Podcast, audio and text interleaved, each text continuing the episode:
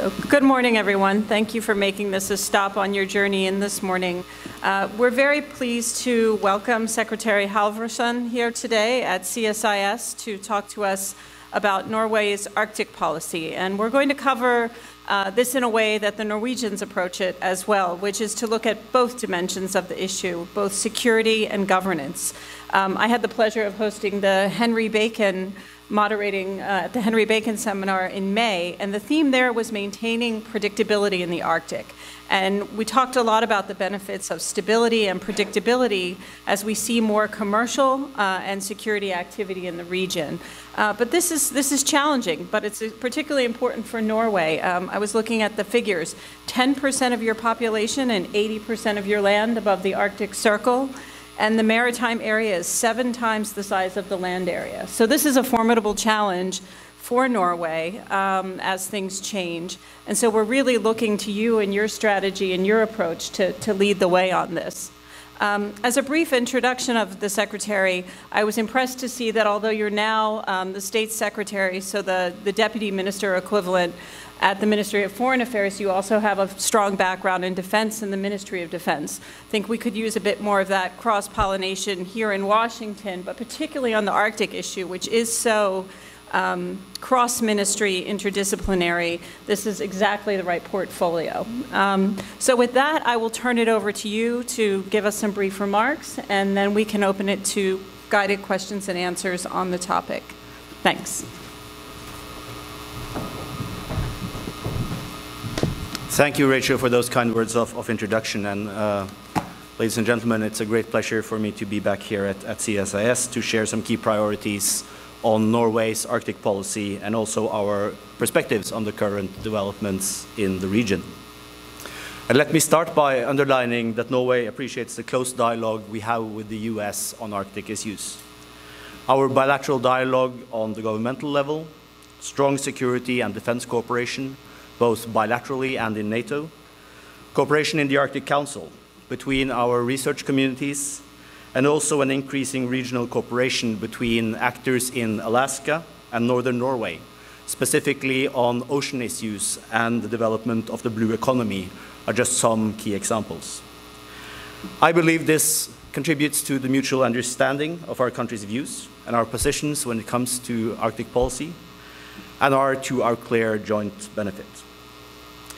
The Arctic remains a key priority to Norway. It has been defined by the government as our most important area of strategic responsibility. 10% of our population live above the Arctic Circle, more than 500,000 people in the Norwegian Arctic, also in major urban centers.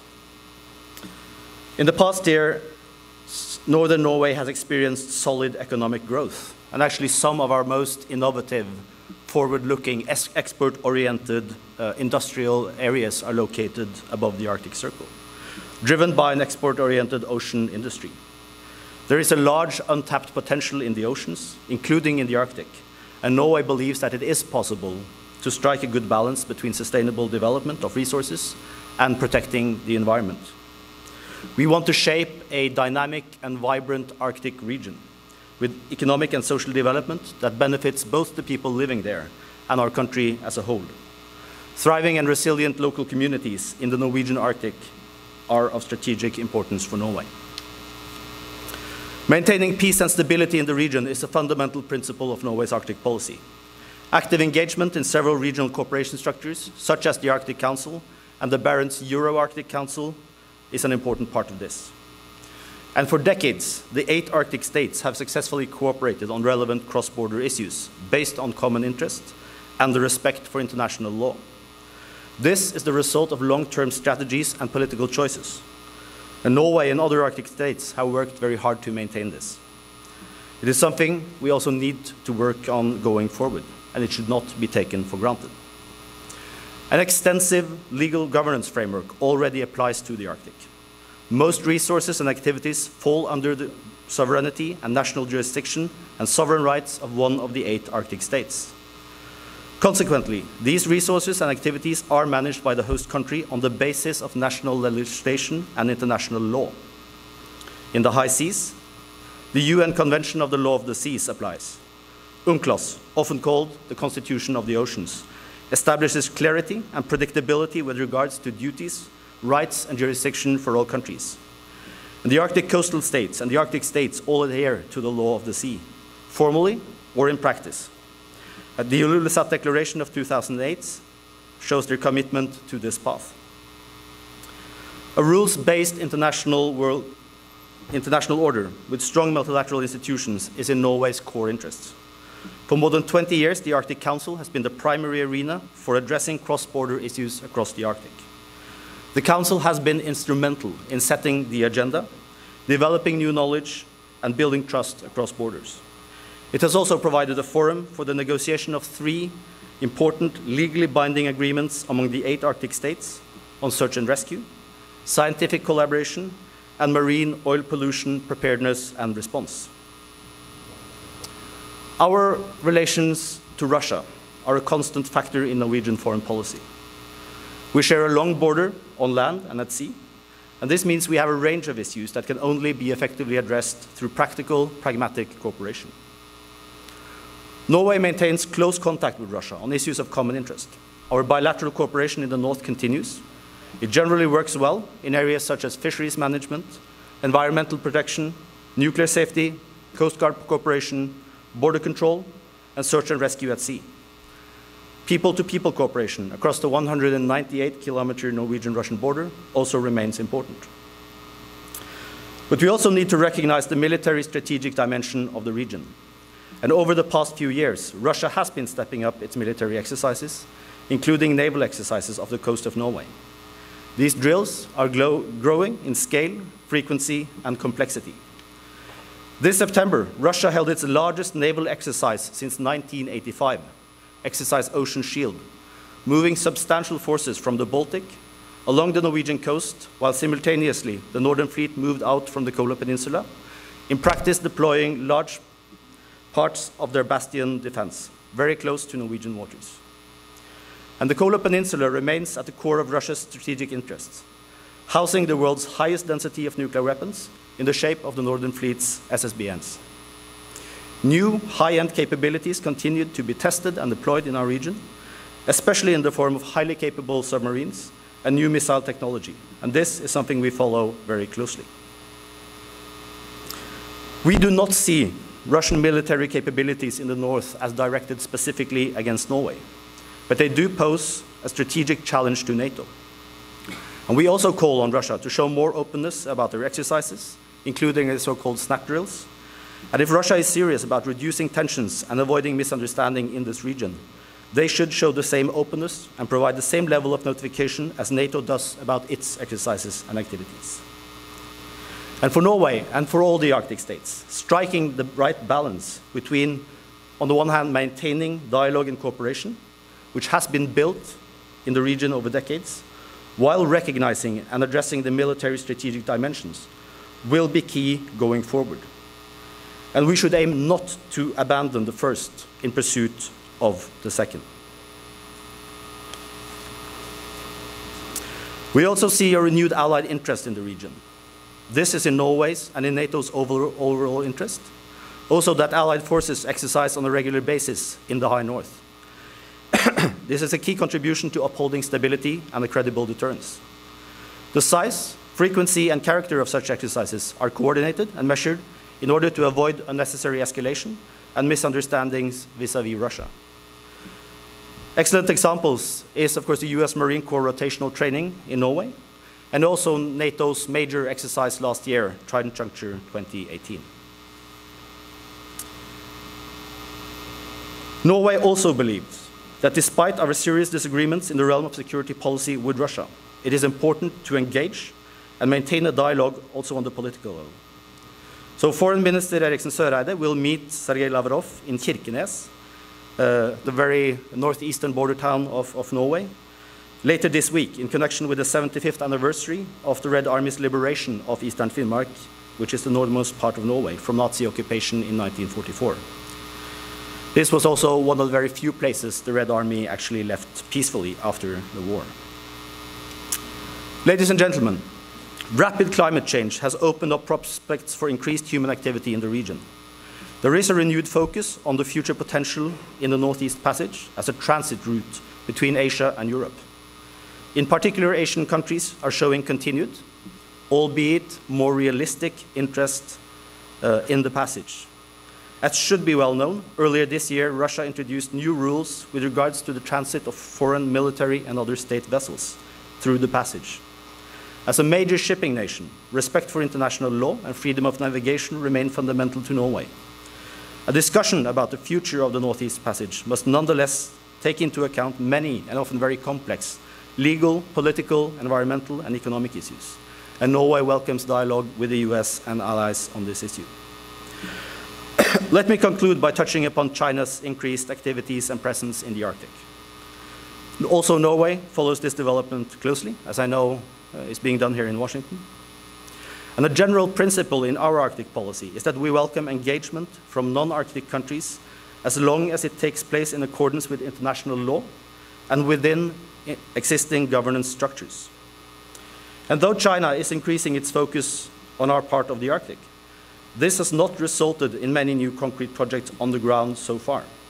China's footprint in the region is still quite limited. China does not currently challenge the status quo, though we see some signs that they want to play a bigger part in Arctic governance. But I wish to underline China's constructive role as an observer in the Arctic Council.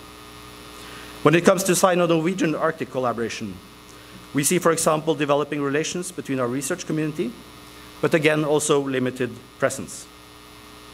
The Norwegian government also maintains a close dialogue with regional and local actors in Norway on these issues in order to maintain a clear, coherent, and predictable policy towards China in the Arctic. So I think I will uh, end my introduction with that and uh, look forward to the discussions and your questions. Thank you.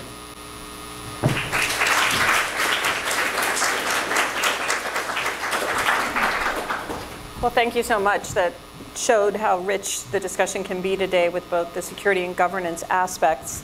Um, maybe to begin the conversation on the governance side, you, you seem to have a, a, high degree of confidence in the existing legal basis and mechanisms that exist, both national um, and, and UN based. Right now, I think it's correct that China, at least, is cooperating and respecting these rules. What do we do if that starts to change? Uh, we already see Russia challenging some of the boundaries and starting to act more in terms of their own interests rather than terms in terms of the collective interest, uh, as has been past practice in the Arctic. As more countries who are active in the region start to push the boundaries of established practice, do we need to update the existing governance mechanisms in any way or establish enforcement mechanisms to compel that cooperative behavior? Well, our, our position is that this is not necessary in the current environment. I think we have seen over the last decades that the Arctic countries, uh, the involved actors, are respecting uh, the governance structures as they, as they are. I think the respect for the, uh, for the law of the seas is important. Uh, even the countries uh, who have not signed uh, UNCLOS, such as the US, regrettably, still respect its rules, which is you know, hugely important. Uh, and you also have a very clear message from uh, not only the Arctic states, but also, uh, sorry, not only the Arctic coastal states, the five, the five countries, but also all the Arctic states, that the um, principles of the Ilulissat Declaration, the respect for the law of the seas, and the regulatory framework that exists, exists is still strong. That was uh, reiterated by all the, the actors uh, only last year uh, for the 10th anniversary. I think we also see that we are developing tools for the uh, governance uh, based upon these principles and the already existing framework. Uh, the um, agreement between the five Arctic coastal states uh, later involving uh, distant fisher, fishery actors such as the EU, China, South Korea, uh, and Japan from 2018 on unregulated fishing in the Polar Sea. I think it's an excellent uh, illustration of, of how we can use the existing uh, legal basis and framework to actually uh, take, this is a precautionary measure. This is an agreement that was, was signed you know, even though there is no fishing in the international waters uh, as, as it is because there is still ice there. So we actually had uh, now you know, 10 countries and actors uh, adhering to uh, this agreement, even though it's probably still years, if not decades away, that it actually will come into to practical uh, implementation. That's good. And in terms of, of those governance structures and bodies like the Arctic Councils or the Barents Council, are they sufficient to manage the rising geopolitical and security issues in the region? So Russian military buildup and um, or, you know, mm. because traditionally you've, you've talked about climate, search and rescue, mm. scientific research, all of those fit nicely mm. into the agenda of the Arctic Council and the other existing bodies. Is there a way to build on that cooperation to have a discussion surrounding the geopolitical aspects that we're starting to see? Well, that's, that's a great question and one that often, often comes up. I, I would, as I alluded to in my, in my remarks, I think we need to maintain both those tracks at the same time. One of the strengths of the Arctic Council has been that there has been a willingness from all uh, the actors, uh, from all the members, to actually keep the, uh, the focus and the discussions, uh, and uh, it's actually, that's the mandate of the Council, based on these um, issues that are where we can still cooperate. Climate, as you say, environmental issues, uh, search and rescue has been one. Uh, and I also think that we still have, we have established uh, mechanisms uh, on a global scale for uh, discussing, uh, resolving some of these more security-oriented problems. because in that sense, the Arctic is not unique. You know, this is a part of, of of the globe like, like any other part. And we have, I would say, uh, those necessary frameworks. But I think it's a discussion that we should take, and we should also have it among allies on how we, you know, how, how we deal with that. Uh, it's, not, it's not a given that I would say new structures is what is needed. I, no, I noticed your use of the word allies during your speech, and I think at least from my perspective, most of the cooperation in what Norway calls the High North or, or even the North Atlantic has been bilateral or trilateral. It's been more hoc, ad hoc rather than within a, with a NATO, within a NATO context. Now, part of that is because we have countries in the Arctic uh, that are not members of NATO, but part of that I think has been um, you know, this desire not to make it an issue at, at 28 or 29. Um, what do you, what is your perspective on, on the role of NATO uh, in the Arctic? Is there a role beyond the exercise portfolio? Well, four of the five Arctic coastal states are NATO members. Uh, the fifth, of course, being Russia. Uh, and I would say that for the last 25 years or so, what, what you say is completely true. Uh, if you go back to the Cold War, you know, this was seen as one of NATO's uh, sort of core areas of responsibility. You just didn't define it as sort of the high north or the, or the right. Arctic. What we are seeing sort of in the strategic sense is that we have rediscovered the strategic importance of this region. It has always been there, but we, we chose to look away for, for 20 years. And it is now sort of coming back with a vengeance. So, uh, you know, this uh, is for the four mem NATO members, this is NATO territory. For Norway, uh, this is uh, a core area of, of, responsibility still for, for the alliance. And we are seeing engagement activities sort of coming back. Most, a lot of it, as you say, is happening in the bilateral, trilateral frameworks. We have an excellent cooperation steadily increasing with the US uh, on maritime surveillance, on uh, anti-submarine, rebuilding our anti-submarine warfare capabilities. We are seeing a renewed US uh, presence and engagement in Iceland. Yes. and also the trilateral cooperation US, Norway, UK, which is increasingly important in light of, of the challenges I, I, mentioned, especially the, the submarine uh, dimension. Uh, but I would also say that NATO has been rediscovering and uh, is now addressing some of this, uh, this lack of attention that we have been seeing. I think the decisions made on NATO command structure, uh, the, the, establishment of the Joint Forces headquarters in, in Norfolk, the US re-establishment of the Second Fleet, uh, and also the new attention being given to, to the maritime domain in, in NATO. And of course, these are uh, sort of three, many of these, uh, like the maritime uh, doctrine and, and the new uh, maritime initiatives, these are 360 degree approaches, but they are highly relevant also in the high north. So I would say, uh, you know, together with key allies such as the US and the UK, Norway has been pushing bringing the, the North Atlantic and, and the high north back to, to, uh, to NATO's attention. Uh, and we are succeeding, and now it's about the implementations of the uh, decisions having been taken at the last summits. So uh, this is uh, NATO, uh, NATO territory. That's good. That's good. I was I, when I when I said not all are members, I was thinking also of Sweden and Finland, which aren't coastal states, but certainly Arctic Absolutely. nations. Um, and but uh, being close partners, it, it doesn't prohibit their cooperation. But you're right that this evolution. Uh, within the alliance has been largely driven by nations who have an interest in the high north and the North Atlantic, pushing that agenda and bringing it into a, a NATO context. Um, maybe one more question. just add a comment to the, when you bring up Sweden and Finland? Because one interesting development that we are seeing is that you know there is now much stronger recognition that the Baltic, North Atlantic, High North theaters are strongly interlinked. yes. Uh, you know, the defense of the Baltic starts in the North Atlantic, uh, as you try to bring across troops from, from the US. Uh, and the Russian new capabilities are, you know, could be a severe challenge to the uh, North Atlantic sea lines of communication in a crisis or, or conflict. But that is also, I think, the recognition that is driving uh, a lot of what is ongoing now in the Nordic cooperation on defense, the security policy dialogue. There is a much clearer joint or, or mutual analysis of the situation, of the inter- interdependencies. Um, the biggest cargo port in, in Norway is the city of Gothenburg in Sweden.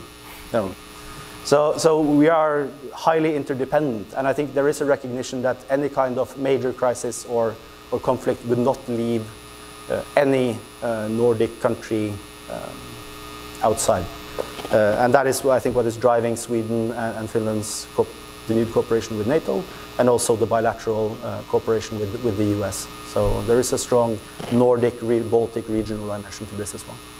Excellent.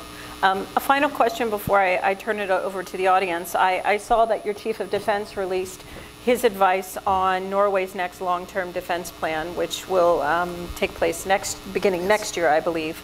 Um, as you look at the Arctic, what would you say in terms of um, new investments you'd like to see, either from a Norwegian perspective or from a cooperative perspective among these groups of, of interested nations that you've mentioned? Well, we did that analysis um, for the current four-year uh, long-term plan for defense, which was, uh, which was presented in, in 2016. Uh, and I was part of that working in the, in the MOD. So what we saw was a need for Norway to uh, invest in uh, modern high-end capabilities that both sort of fit our own strategic challenges and build our own national defense, but also uh, fit or uh, close capability gaps within the NATO alliance. And that was what was driving the decision to, to buy new uh, P-8 maritime patrol aircraft, for example, which is a, a hugely important capability uh, in the North Atlantic. Uh, buying new submarines, uh, and also part of what was, has been driving our uh, you know, heavy investment in uh, F-35. So I, th- I think what you see from the Norwegian Chief of Defense is that you know, he, he wants to continue that development, uh, to, to uh, sort of strengthen that, that focus even further in the capabilities uh, he would like to, to, for us to invest in. Uh, but I think it also needs a, a very strong focus on um, domains such as space, which uh, is sorely lacking uh, in the high north, both from, uh, and I would say both from a civilian and a military perspective, uh, where we, we need much better uh, satellite, satellite coverage and also the ability to, to protect our own communication uh, infrastructure. Uh, we have a lot of sea cables, both going between the Norwegian mainland and, and the Svalbard uh, archipelago in the very high north, and also across the Atlantic in, in this area. So there is a need for both uh, individual allies and the alliance as such to, to focus on uh, the capabilities necessary to, to uh, operate in this area. And I think not only the capabilities in themselves, but developing the necessary doctrine, regaining the experience from, from actually operating in these areas, yeah. which are extremely harsh. Uh, and I believe that is also part of what has been driving the US Marine Corps decision to, to renew their uh, rotational training and exercise presence in, in Norway, working with the Norwegian Armed Forces uh, to the strong mutual benefit of both. So. Absolutely. All right, well, I could keep going, but I won't. So I'll turn it over to audience questions. Krista is standing in the back, um, and if you have a question, just raise your hand and she'll come over to you with, with the microphone. Yes. Thanks. Thank you very much for an excellent presentation. So um, I feel very confused. Um, so my name is Anita Parlow. I worked on the Harvard MIT Arctic Fisheries Project and the Wilson Center founding team lead for the Polar Program, and I've just finished up a consultancy advisory for the Port of Nome, which likes, would like to be Kirkenes one day, I'm sure. Um, so my question is, you bring, you mentioned NATO, international waters, warming, re reshift in, in commerce, oil, gas, mining, shipping, um, and, and the standards and international law that would apply, and then the role of China as, as it moves um, forward, particularly in, um, in a relationship with Russia commercially, and then also with Iceland, with Greenland, um, really on both sides of, of the Arctic, if I can say it like that. And um, NATO enlargement is that, is that what we're ultimately talking about as a security issue? And if so, does that automatically divide the Arctic in half? Um, and is, from Norway's perspective, is Russia an existential threat that needs to be treated that way at all levels? And how do you bring together, I'm not sure I'm saying this coherently, but uh, the, the cooperative uh, dimensions such as the IUU and search and rescue and spill response and uh, the, the interactions that, that occur um, with, with respect to Russia. And, uh, and then the larger sort of submarine satellite in the sky, um, uh, you know, kind, kind of approach to, to security. How do those, do those pieces collide potentially? Or how do you thread the needle, so to speak, so that the security uh, issues are, are taken care of, but yet the capabilities of functioning, and particularly as a whole new ocean the size of the Mediterranean is going to open up. Hmm. Um, hmm. Well, big question. Uh, first, do we see Russia as an ex existential threat? No, we do not. Uh, the Norwegian uh, approach to, to, Russia, being it uh, uh, Tsarist Russia of the early 20th century, be it the Soviet Union for 70 years, or today's Russia, has always been that uh, we need to coexist with a big, uh, very often challenging, uh, but still a, a, neighbor. And you know, a historical fact is that the Norwegian-Russian border uh, has been peaceful for a thousand years. Uh, and it's the only border Russia has that has been peaceful for you know, within that time frame. So for us, and going back decades, I think the Norwegian policy has always been sort of this two-pronged approach. On the one hand, we have been you know, a firmly committed member of NATO, a founding member of NATO. Uh, we've had a strong bilateral relationship with the US in addition to the NATO uh, membership. We have never sort of compromised on our core interests on the, on the, or values in meeting either the Soviet Union or uh, an authoritarian uh, Russia. But we have used sort of that firm platform as a fundament to, to engage them on issues where it is possible. Because we, we have you know, tens of thousands of people living in the high north close to the border. You have hundreds of thousands of people uh, living on the Russian side. Historically, there have been very close links across that border. Trade, uh, people moving across the border, marrying across the border, families sort of living on, on either side, going back through history. And also in light of, of the uh, history since the Second World War, a strong sense in Northern Norway of gratitude towards the Soviet army uh, liberating Northern Norway. So the relationship has been maintained in, I would, as I said, in a practical, pragmatic way. Uh, we have four formal bilateral commissions between Norway and Russia. They meet annually. Uh, they have functioned as a formal framework for cooperation and uh, engagement, uh, even throughout the, the last five years when the sort of uh, surrounding security environment has become increasingly challenging. And it works. The Russians are uh, willing also to engage in a constructive manner on these issues of mutual interest. Nuclear safety being one you know, important issue for Norway, where we actually have you know, huge stockpiles of, of uh, spent uh, nuclear fuels just uh, 60 kilometers from the Norwegian border. So these are, you know, this engagement is not something we do out of a sort of uh, naive belief that we can, uh, can uh, get the Russians to agree on everything, but because it's in our common interest. Fisheries management, which I mentioned, we have a joint management through this commission with the Russians uh, of the Barents Sea cod stocks. They are probably the best managed fish stocks in the world, where you have the value growing, you know, uh, significantly each year. I think th- this year's uh, quota has a joint value of some 2.5 billion dollars in Barents Sea cod alone. So we are trying to engage on, on a lot of these uh, you know, civilian practical uh, issues which are important for the welfare and the safety and security of our populations on either side of that border. But that does not mean that we, we can sort of look away from the security dimension of this. And the fact alone that you know, the Russian submarine bases on the Kola Peninsula is something that Russia will defend in any major global uh, crisis or conflict. That has huge security implications for Norway because they will do this in a way that you know, directly uh, basically happens across uh, our waters uh, and with consequences for our possibility to, to, uh, to trade and, and to, to work with our partners. So it's, um, as I said, a dual pronged approach.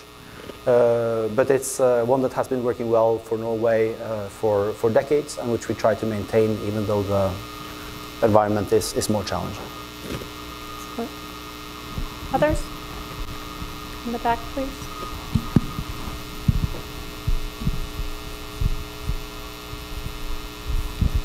Hi there, uh, Kate Boffman, CNA. Um, so I have a couple of quick questions.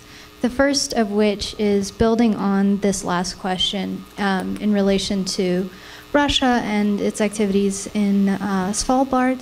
I've, I know that um, in the last several decades, those activities have tapered off in the economic realm. A lot of uh, coal mining has become less and less lucrative, uh, and yet there's a lot of money being invested in maintaining that presence there. What do you think is um, is motivating that extra effort um, to retain a presence there? Um, and then also, I know that there's been some concern among the uh, analytic community in Russia that Norway might limit fishing or, or somehow um, exert more prohibitions on, on those activities. Are those at all founded? Thank you. Well, Svalbard is, of course, the, the northernmost part of Norway. It's an archipelago with, with several islands, uh, some big, some small. It has a population of some 2,500 people. Uh, traditionally, it has been a mining community. Uh, and uh, Svalbard is Norwegian territory. Uh, Norway, according to the Svalbard Treaty and according to, to uh, practice in, in international law, has full and indisputed sovereignty over Svalbard. But then the Svalbard Agreement uh, allows for, or it has a non-discrimination clause. So the businesses and uh, citizens of the signatories are awarded equal rights to uh, hunting, fishing, uh, and certain commercial activities within the archipelago as such. And that uh, clause has served as the basis for the Russian uh, presence at Svalbard, which has been, as, as you say, very strongly connected to, to mining. There used to be a much larger presence than it is today. Uh, today it is limited to uh, a village called Barentsburg, uh, where uh, the Russian mining company Trust Arktikugol uh, has approximately 450 uh, workers, most of them Ukrainian, by the way, working still extracting coal. And as you say, the, the, the um, commercial market for coal is, has uh, decreased substantially. Uh, but the, there is still activity ongoing uh, and also export from, from, from the community there. I think there is no doubt that the Russians still want a, foothold, so to say, in, in Svalbard. On a day-to-day basis, uh, the relationship is working well. They respect the rules and regulations set out by Norwegian authorities. Uh, there was a major helicopter accident involving Russian helicopters some years back. And what we saw was actually that the, the cooperation between the Norwegian uh, authorities, uh, which of course have full jurisdiction in the archipelago, and uh, the Russians worked out very well. It worked out according to, to uh, the agreed procedures. The cooperation in the search and rescue operation were efficient. They uh, respected uh, Norwegian jurisdiction and the rules. Uh, and there is a, an ongoing dialogue, I would say, where, where we have a, a good contact between the Norwegian governor of, of Svalbard and the Russian community there, where they're also, they also have a general consulate uh, in Barentsburg attached to, to the mining uh, activity. Uh, and even though Norwegian coal mining is uh, decreasing and will you know, basically uh, be ended now within a brief uh, period of time, uh, we are you know, looking at ways we can uphold uh, the livelihood of the community there. Uh, the biggest city is, or village is called Longyearbyen. It has uh, approximately 2,000 to 200 inhabitants. Uh, and we are looking at ways to, to maintain uh, the Norwegian presence, the Norwegian uh, or livelihood of the families living there uh, in a way that is uh, sustainable uh, for the environment as well. Because what we are seeing is that, of course, the climate change is having huge implications for Svalbard with uh, glaciers, the snow melting uh, at the, twice the speed that you are seeing elsewhere in, in, in the, on the globe.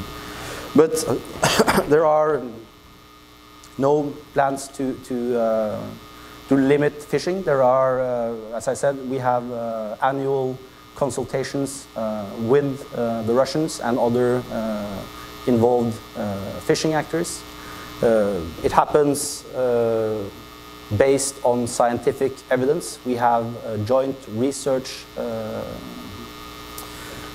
vessels, or we have joint uh, research uh, being done every year between uh, Norwegian, Russian uh, researchers, sort of uh, making that scientific foundation for, for the annual fisheries. Uh, and we see that you know, on the general level, uh, some few exceptions, uh, there is also respect for uh, the Norwegian management and, and jurisdiction of, of the fisheries in the region, not only from the Russians, but in a broad sense. So. Question. Anyone else?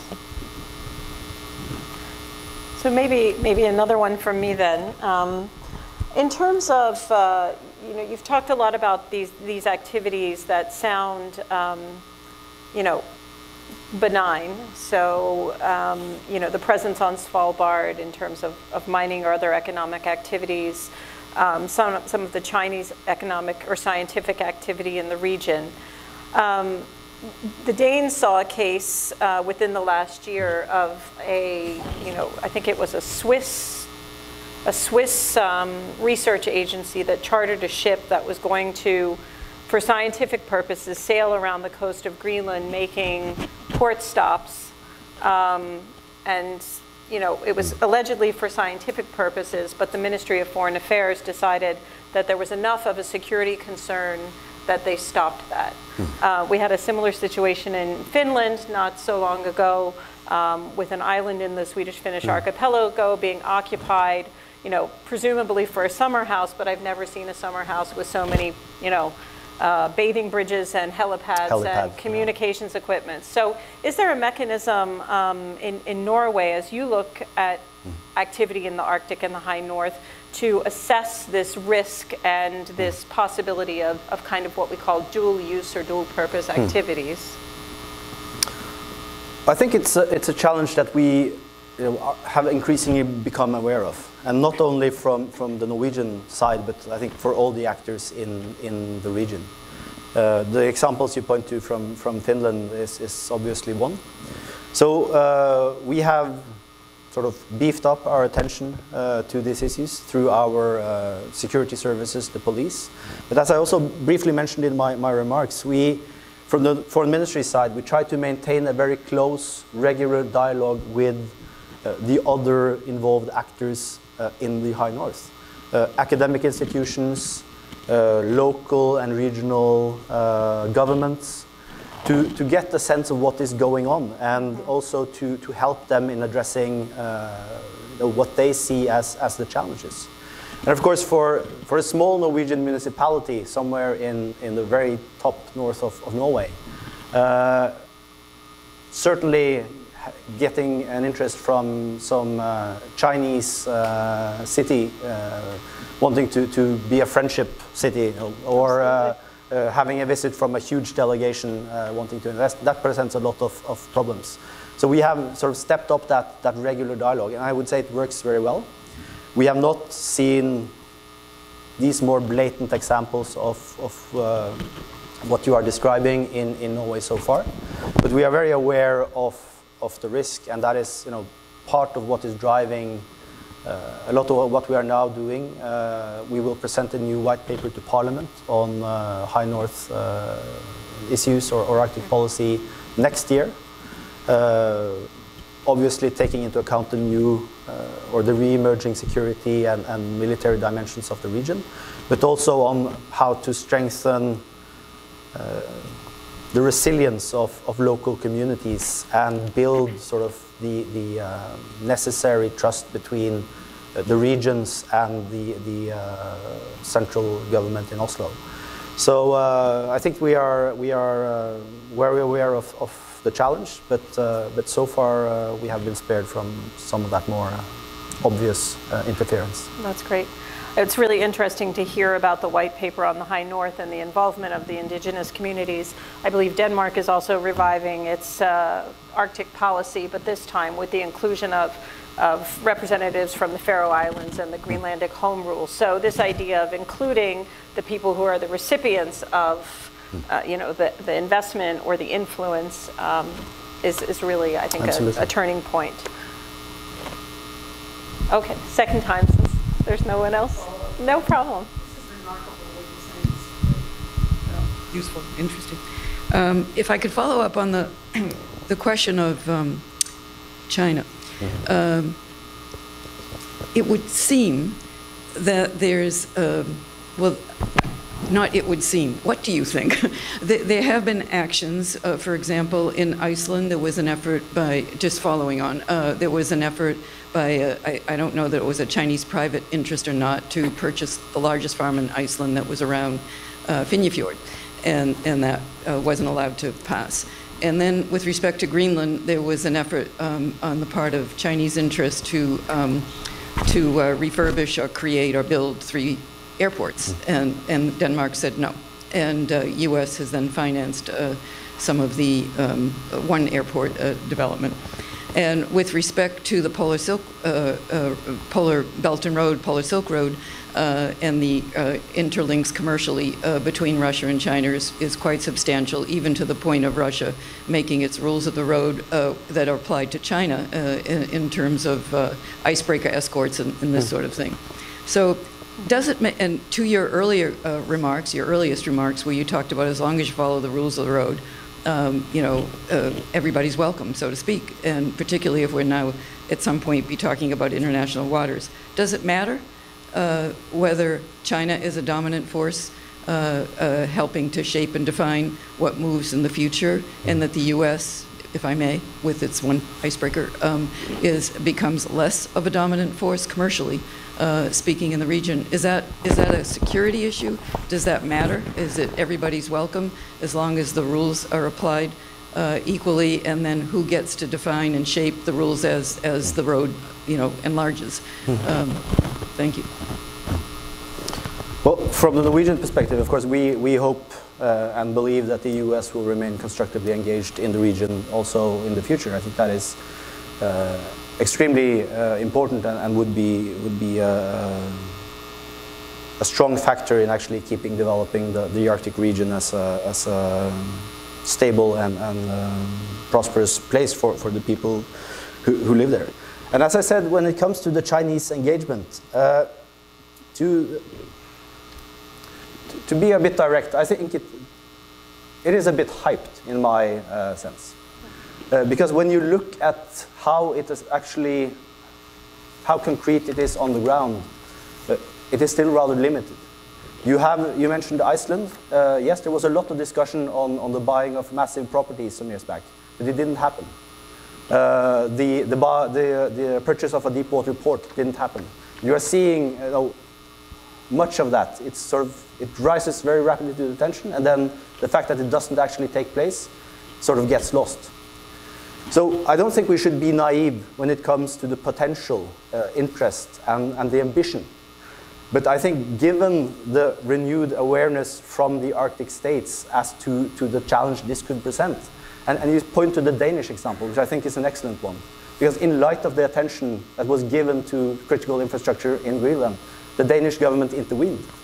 And they said, we will finance this ourselves. So I think there is a lot more reluctance now among the Arctic actors in actually uh, allowing, what should I say, uh, potentially strategically important investments. And that, that it's not only for the Arctic, but this is something you are seeing all across Europe on the discussions with the EU on uh, investment screening, for example, on sensitive technology, on telecom sector and 5G, and also on critical infrastructure. infrastructure. So I think the, the awareness about the, the challenge is, is so much higher that it's much more difficult to penetrate. That does not mean that we should, you know, as a general rule, exclude China from being present or operating within as I mentioned, the established framework. Norway, for example, is an open, uh, competition-based economy. Uh, but we have strict regulations when it comes to, to investment as well, and we have high standards of, of uh, quality, uh, labor standards, for example, which also uh, you know, can be used to, to make sure that the competition is, is genuine and based on uh, commercial factors, not political influence. So I think we should we should be aware and vigilant as to the challenge, but we should not be paranoid uh, when it comes to, to what is actually happening. Uh, and that goes for, for investment, and I would also say for uh, research uh, cooperation, as, as you mentioned, where of course it is, on, a, on an issue like climate change, for example, it is hugely beneficial to have China on board uh, also in, in, sort of making the scientific foundation for, for uh, the measures that have to be taken going forward. Well, we're, we're about finished here, um, and I want to give you the opportunity for, for any closing remarks, but I think we've, we've heard some pretty important things here today. Um, you know, my takeaways from your, your, your remarks was that there is a framework in place that's worked pretty well uh, for the last few decades and we're making the adjustments we need as things change in the region and new actors appear. Um, but while you're aware of the risk, there's no need to, to sort of reinvent things. Um, also, in terms of the security dimension, I think Norway has been very successful in, in pulling the alliance along, pulling the EU along, pulling along the other Nordic allies and Baltics. So, so I think we're in a, in a good place. Um, and we can also learn from your approach to Russia the pragmatism and the dialogue, uh, which helps balance some of the mm. deterrence and defense aspects of, of what we need to do to keep, keep ourselves safe. Mm. Um, but with that, any, any closing remarks or thoughts uh, before we, we wrap things up? Well, I don't really have much to add, add but I would like to, to thank the audience and to, to CSIS for inviting me here. Uh, it's really been, uh, been a pleasure. Uh, and uh, Norway always stands ready to, to work with uh, friends and partners and also to engage with, with the research and academic community here in the US on matters related to, to the Arctic, to the High North, and also to transatlantic security and, and cooperation. So um, it's an important relationship and we, we highly appreciate it. Great. So Thank you for inviting me. Absolutely, thank you.